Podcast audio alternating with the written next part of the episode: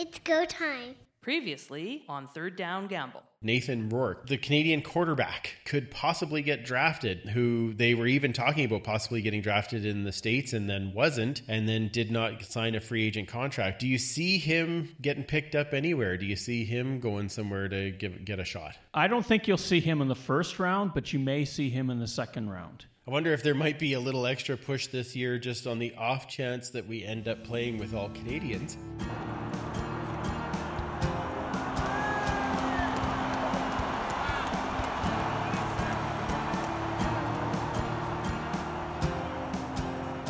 First down.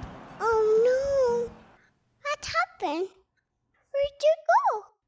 His foot down. Aw. Before we get too far into the podcast, I have to send my apology to everyone who downloaded the last podcast on Thursday. I accidentally uploaded the wrong file. And so our draft coverage that was, I thought, great with Andrew turned out to be available the next morning once I discovered the mistake. So I'll take that one. That's totally my fault. Years from now, people will not understand what I'm talking about, but that's already fine by me because you got to own what you make a mistake over and learn from your mistakes, and We're still learning. life goes on. Yep. It's uh, not a problem. We got it eventually, and it, I, I enjoyed listening to it again. Some great stuff we talked about, Don. Well, I got to give a lot of credit to Andrew of the Empire podcast for coming on. I thought that uh, his input and insight was fantastic, and it's just hard to not keep bringing him back. Oh, you can tell he's been at this a long time, and he understands the league, the players, and has a, a good grasp on the history. So great to have him on. Always enjoy having him with us. Absolutely, as he would say. So the draft, it is over. It is. What did you think, Don? What were you? Uh, you know, I, I know you were watching all the way through. I had it on tape, and, and we talked a little after. But what did you think? What were your surprises? What were some of the shocks? I wasn't too surprised by much of what went on that night. What I really liked was how the presentation was by TSN. I thought the way they split the screen up and uh, the camaraderie between the uh, participants was great. The only thing that bugged me was somebody had an NFL helmet sitting over their right shoulder for the entire show. Didn't quite understand why, but First thing I noticed too, I thought, oh boy, he, everything else. He had Fantuz Flakes, he had all kinds of CFL memorabilia, but then the one helmet he has is NFL. It's like, oh, okay. that probably was just an oversight, I'm guessing. But uh, he's entitled. Yep, absolutely. It's it's also a football league, and if he enjoys it, then Naylor's okay. I'm living with it too. When you're doing it from home, you I guess you can put what you want behind you too. Well, that's true, but one would think yeah. that if you're doing a CFL draft, you probably try to focus all of your attention on Yep. the CFL. But anyway, I, I don't want to. Uh, he did a good job that night, so I don't want to detract anything from what he did. Absolutely, all of them did. It might have been an oversight. It it might have. He might have said, "Ah, who cares?" And whatever. Bet. I, mean, it's just sort of fun to poke at him a little bit. Jordan Williams going number one. Absolutely no surprise. None whatsoever. Um, we talked about that beforehand, and that was certainly the guess that was posited that Williams would go. I, I guess what was a surprise is that uh, BC decided that they would move up and trade with Calgary. Had a double swap with picks on both teams moving. Well, we talked about that ironically in the podcast, and uh, I had a sense that the, the Stampeders were looking to move that pick. With BC, I didn't expect that because I don't know what the relationship is between Hufnagel and Hervey. Clearly, they had some uh, ground on which they agreed. Yeah, Calgary got what they wanted. Uh, they went with Isaac Ademier Berglund, and I thought that was an astute pick. Uh, Dejon Brissett, the Argonauts, great hometown pick for them. Absolutely. Uh, any chance that they can to bring a Canadian receiver in and, and be able to move that forward, I think that's definitely going to help their offense. I think they, they did well in this draft overall. I was pleased. And then Twitter just went crazy with the fourth pick, Thomas Jack uh. He was the highest ever pick out of Buffalo. Uh, the school just loved the fact that he, somebody had got picked in the first round. My Twitter feed went crazy over it, and I thought that was really cool. I think the reason people are thinking it's a smart pickup is, is what everyone seems to be thinking that he could be starting as a rookie, and uh, that's a great pickup. I'm not sure their second round selection was quite as well known. Certainly, that Alain Pae from the University of Ottawa, still defensive end, uh, trying to address some needs, and uh, we heard Andrew speak to that that they were potentially looking for defensive players. Overall, I think the Eskimos did fairly well in this draft. I listened to the Empire podcast prior to uh, recording ours tonight, And they did go back to that pick. Andrew admitted in the podcast that nothing from Brock should surprise him anymore, and he should just learn to trust what Brock Sunderland does. He could be another one of these sleeper picks that is in the starting lineup on opening day. unproven. Uh, I think would be the word. People really didn't know a lot about him, but uh, you know, obviously the the team and the uh, scouts thought highly enough of him to take him where they did. So we'll see what happens there.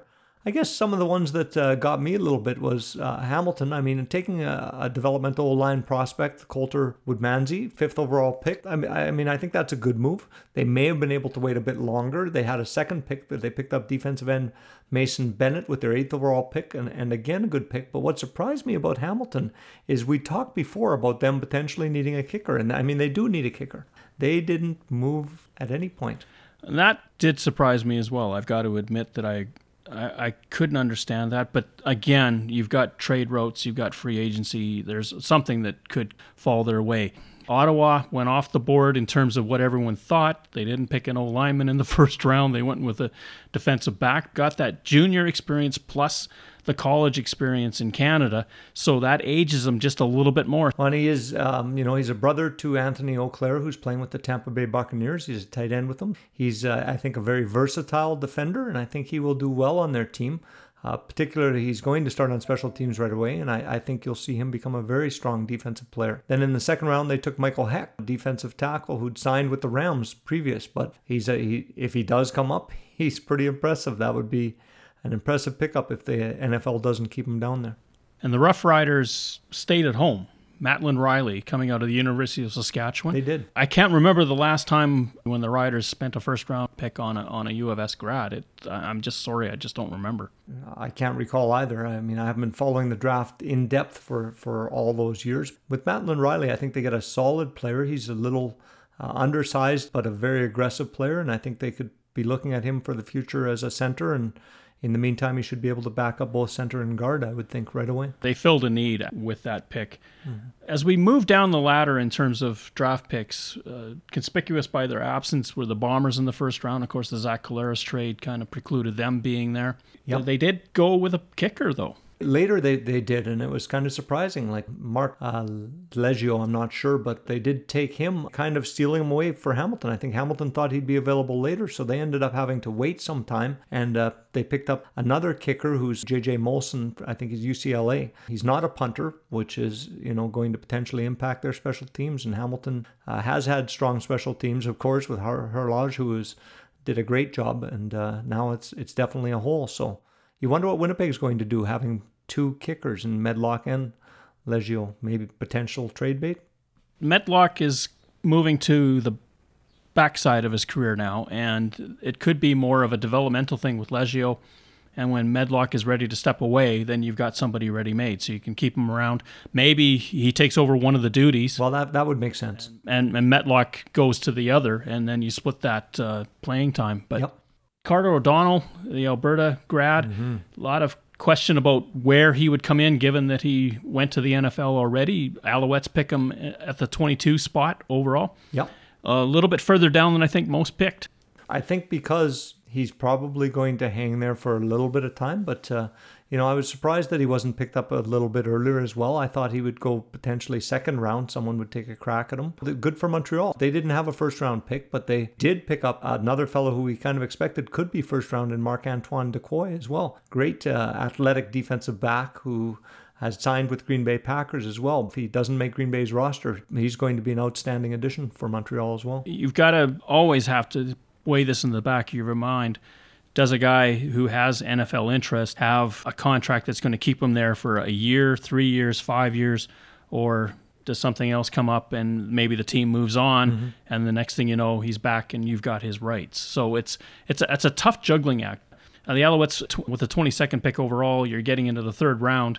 That's kind of a safe place, I think, to do those sorts of things. I don't really want to waste early round picks on that. No, I, I agree. You want to make sure you're playing those guys when when you can, so you're not going to lose that pick a potential starter or someone who could come in and work on special teams right away. So, yeah, I, I mean, overall, I, I thought the draft was very well done, and, and the teams drafted I think for their needs, obviously, we had some teams I think went for the best athlete available, particularly as we went down, and we had some teams that did take flyers a little later too to see if they can pick up some of those guys. So overall, I, I think teams did very well, and uh, I'm sure the players are hoping that they can hit the field sooner than later. Well, that would be the best thing of all, is if this draft is for this year's season. Uh, it was so sweet mm-hmm. to hear Farhan right off the top say this is live people this is an actual event that's live it was yeah. just it got the juices flowing right away and uh, obviously there was a desire for it because viewership was way up this time and yeah. maybe that format isn't the worst thing for the draft anyway I think people are dying for something. Uh, we saw it with the NFL draft the week before, and uh, any anything that's live and new, people are going to be excited about. And certainly, um, as I said, I taped it. I wanted to make sure I could watch it. I couldn't watch it when it was on, but uh, got it and, and then flipped over when I could uh, to catch the rest online. It was nice. The CFL had both areas, and we were able to follow the draft right through to its conclusion. Something that I've really got to give thumbs up to the CFL for for the last few years. They have after the TSN broadcast ends, you can follow the rest of the draft live, basically. Mm-hmm. And I really get a kick out of that. An amazing night. I, I, I just I get so pumped, but I just then I have to pull myself back and say, "Well, wait a tick. We may not be there just yet." yeah, yeah, no, exactly. And uh, and I think it was great for the league and and great for people who love the CFL. So I agree with you. Hats off to both uh, TSN and, and uh, when we got online with the CFL after, it was a great way to watch the draft unfold and find out about some of our future Canadian stars in this league. Remember, for proper physical distancing, if you're close enough to shake hands, you're too close. The recommended distance in CFL terms is two yards. Don't get a no yards penalty. Make sure you stay back at least two yards to maintain proper physical distancing.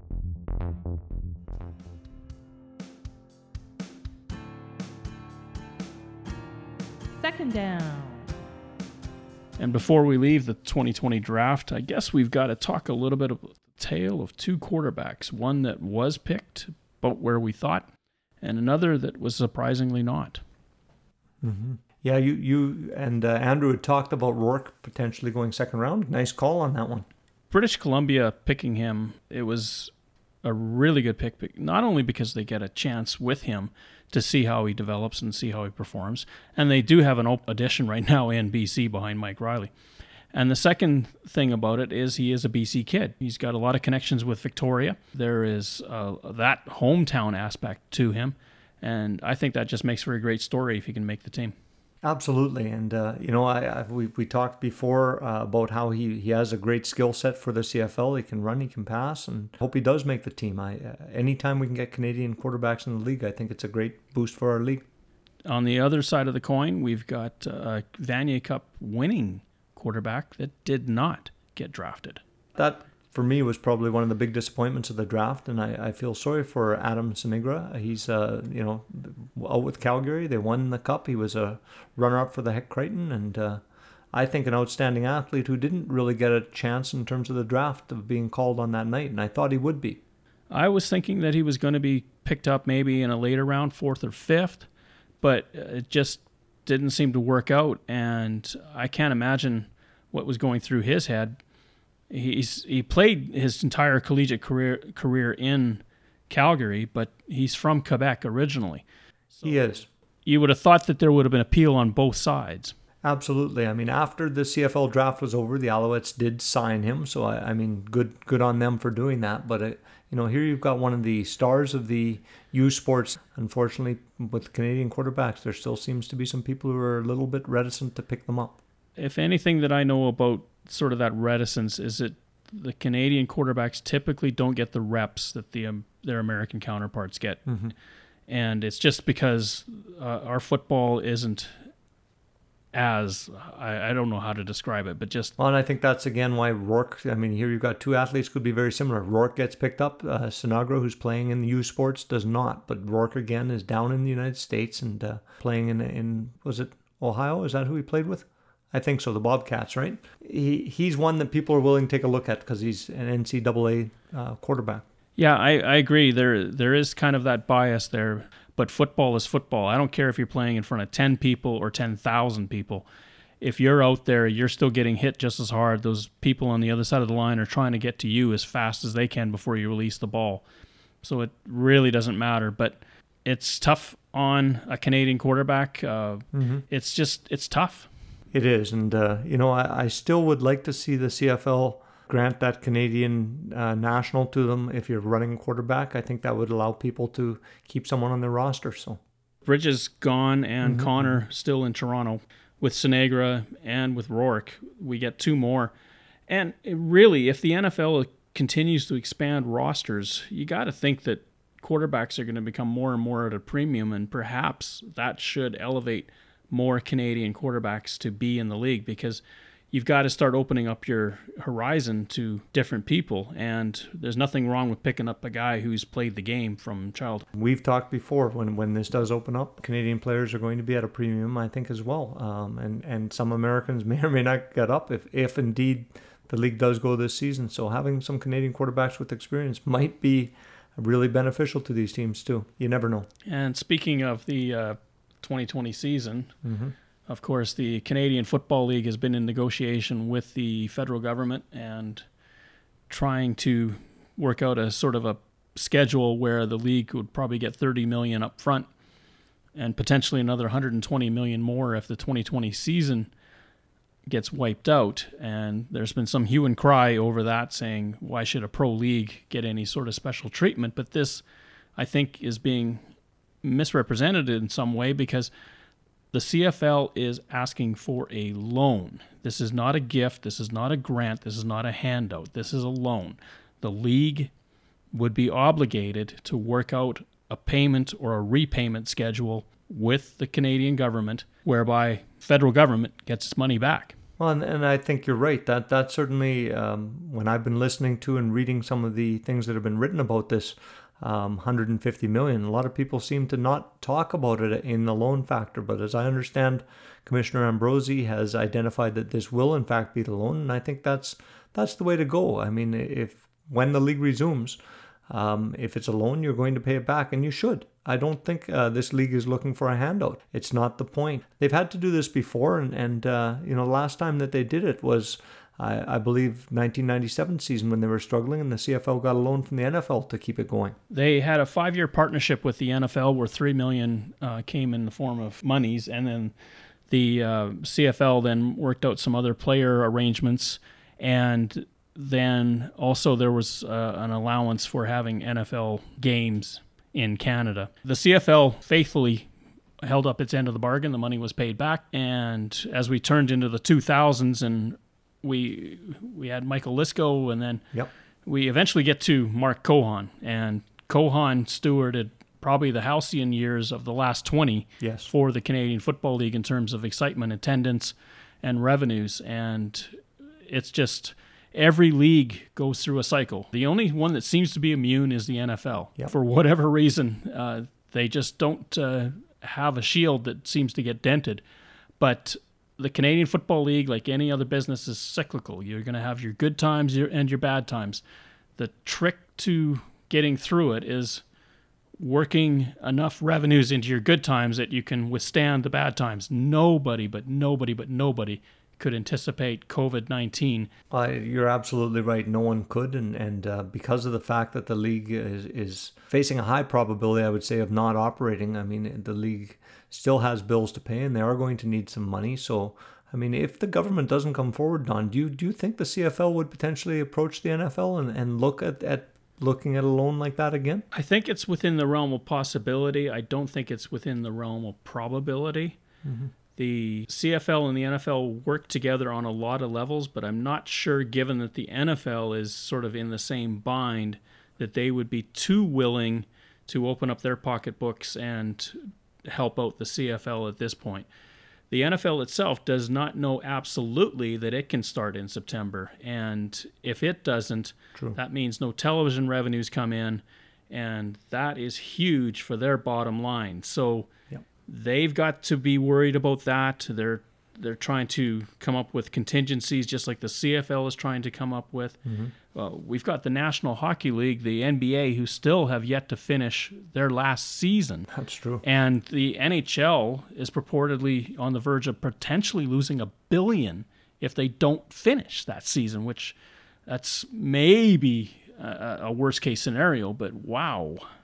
It uh, that that's a huge amount of money. I mean, any amount. I mean, the NHL and the NFL and the NBA, for that matter, do make a lot of money, but it is tied to the revenues and it's tied to the sponsorships and it's tied to all those things. So if a season doesn't go, I assume the NHL is going to have to repay some of their sponsorships or make reimbursements to some of the bills that they have. So I mean, a one billion dollar hit that's definitely going to impact even a, a you know a much more solvent league like the NHL.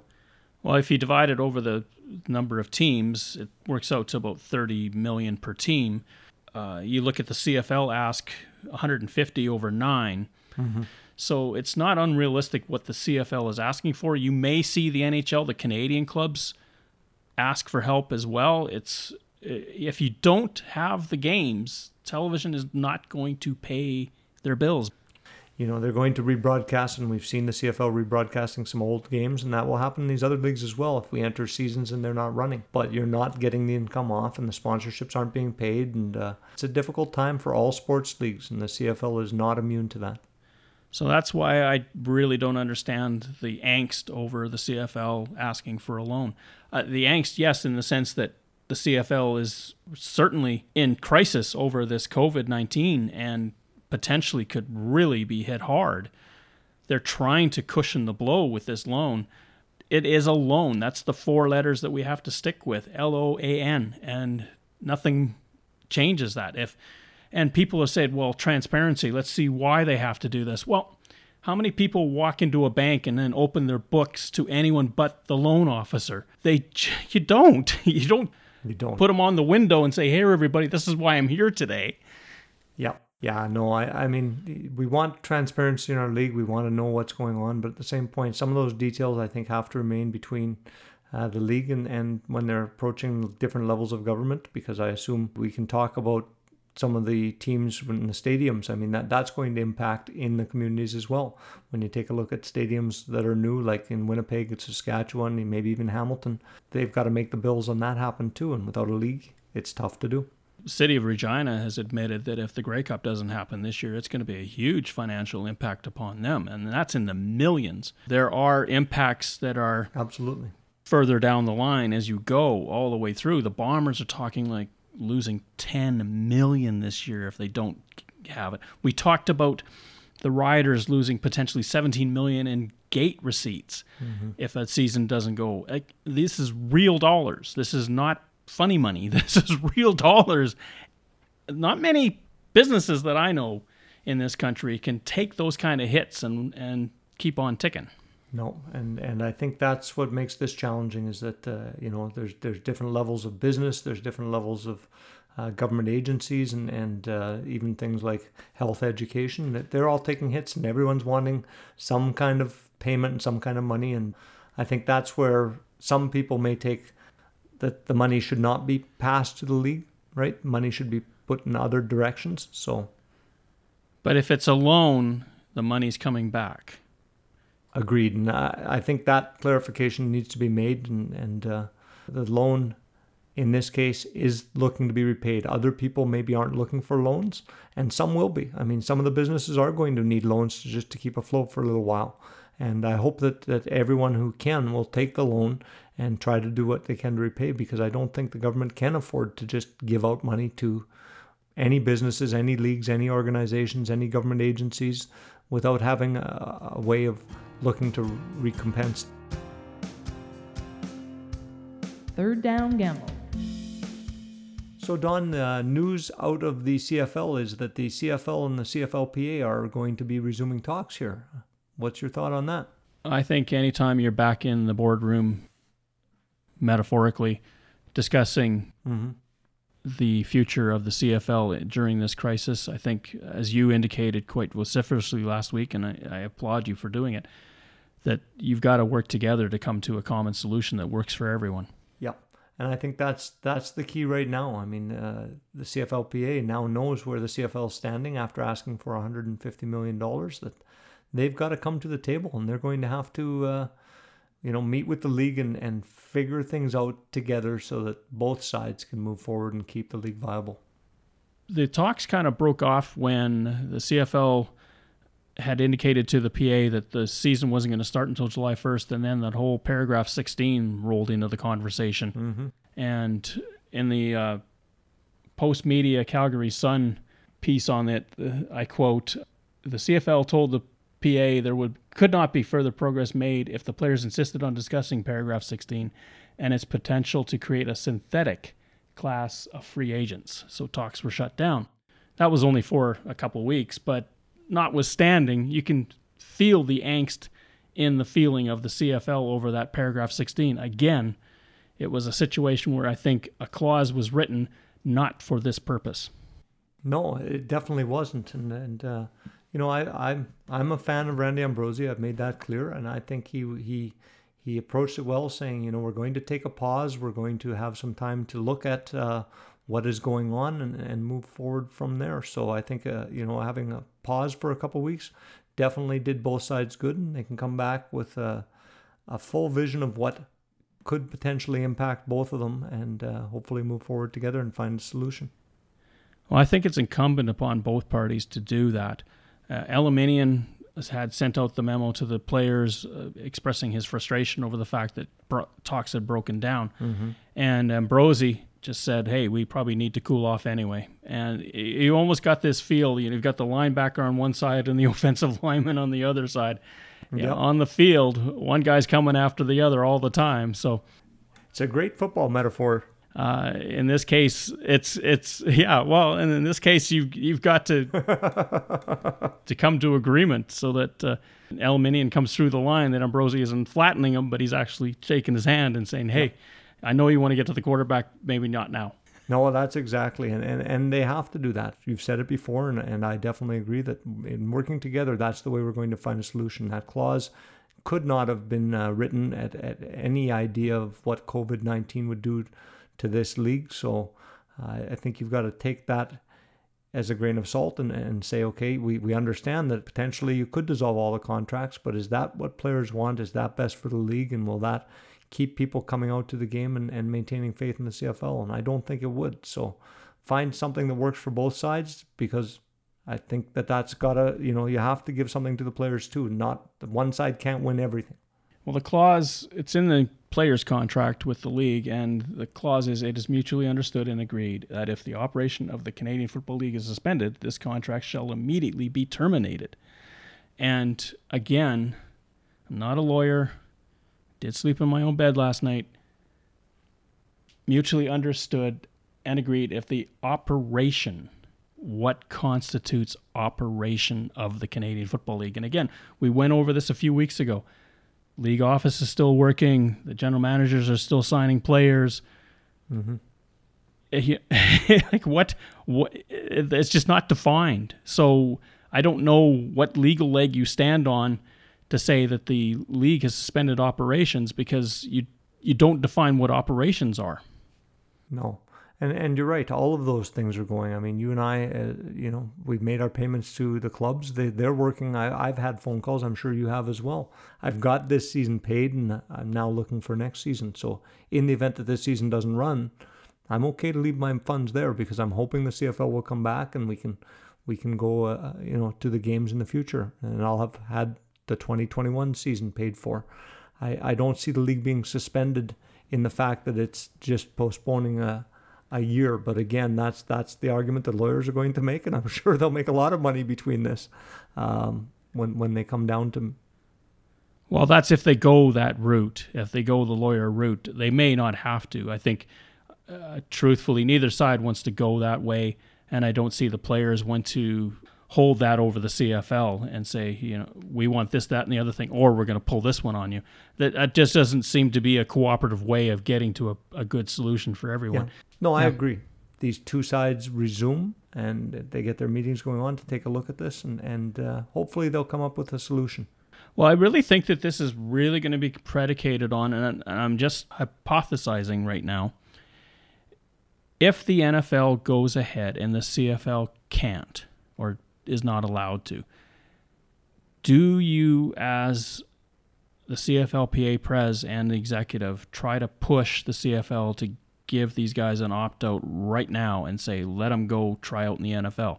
We've discussed this before about how many players would it really impact and are you flooding the market uh, with your competition because you all come out at the same time in a, a large enough number? In my opinion, you should because players only have a certain number of years that they can be productive players and, and potentially make a living. And this is hitting them um, if there's no league. So if they truly feel that they want to get out of their contract, there should be an opt out. Um, I, you and I've spoken on this before. If there's an opt out, I would like to see them have to come back to that team that, that has let them opt out as well. I think that's the give and take that, that certainly will be discussed as the CFL PA and the CFL meet to determine how they can best meet the needs of the players because they do have to make money in a limited time, but also addressing the needs of the league and keeping players with the teams that they're with uh, so that you can keep some continuity as we head forward, even if the one season isn't played. The other part of the equation, if you're the players, you need certainty from the CFL at some point about what's going to happen. Mm-hmm. You can't have a fluid start date because you never know then if you're ever going to be available to the NFL should this opt out arise. So you need some sort of statement coming from the league saying by this date we'll state for sure we're going to go in 2020 or we're not. And that's the only way if you ever try to work out an opt out in the contract as we sort of theorized over that that would work because if it keeps moving and shifting you never come to any certainty of what's going to happen. Very good point, Don. And uh, you know, what what date would you think that would be? Do you think that's uh, September? Do you think that's the long weekend somewhere in there? Because when when do NFL camps start? Some of them are going to want to be there at the opening of NFL camps. NFL camps, I believe, start in August, don't they? I I, I was thinking they may as well. So I mean, they're, you know, the timeline is getting tight on some of those things. So I think it's important they're meeting now, and, and I'm glad to hear they are. If you're the CFL, to make a proper determination about whether or not you can play this year, you have to consult a lot of people Health Canada, provincial governments. There's all kinds of different levels that you have to get agreement from. And if you're the player, you're kind of saying, "Well, let's go now. Let's push. Let's let's. I want to know by May the 15th, so that, or, well, May the 15th is probably too early, but I want to know by June the 1st, so that if you guys decide you're not going to play, can you please let me know then? Then maybe we can uh, negotiate an opt out for this year, a one time deal where guys can scoot to the NFL and then the agents have to be uh, able to talk to the NFL teams and be able to sell their clients as well. So, I mean, from the player standpoint, certainly they want sooner than later, and, and from the uh, league and, and the teams, you, you want later than sooner because you're always holding out hope that the league will go. So, tough situation, but uh, hopefully the two sides can make the b- best of it and, and come to some solutions. And maybe the opt out isn't even on the table. I don't know. We're just thinking that what if? Yep. And my hope of hope is is that it's not on the table. Yeah, absolutely, absolutely. We'll have to uh, see if we can connect in with some of the uh, fellows around, like uh, Andrew again, and see what he might think of this one. Well, we've had Andrew three times on this podcast, and what do you think? Should we go NFL on him and bring him back for a fourth at some point? well, I don't know. Well, you heard what they said on their podcast this week, so we'll see. It would be great. I, I love having Andrew of the Eskimo Empire podcast on. He is so giving of his time, and he is a great resource. Big surprise coming next week from the Alouettes flight deck, and I'm really stoked about that. Thank you for listening to our show. Third Down Gamble is hosted on Podbean. Third Down Gamble can be found on Apple Podcasts, Google Podcasts, and Spotify. Follow us on Twitter where our handle is at Third Down Gamble. That's spelled at T H I R D D O W N G A M B L E. Join us again next time. The Third Down Gamble Podcast. Audio worth watching.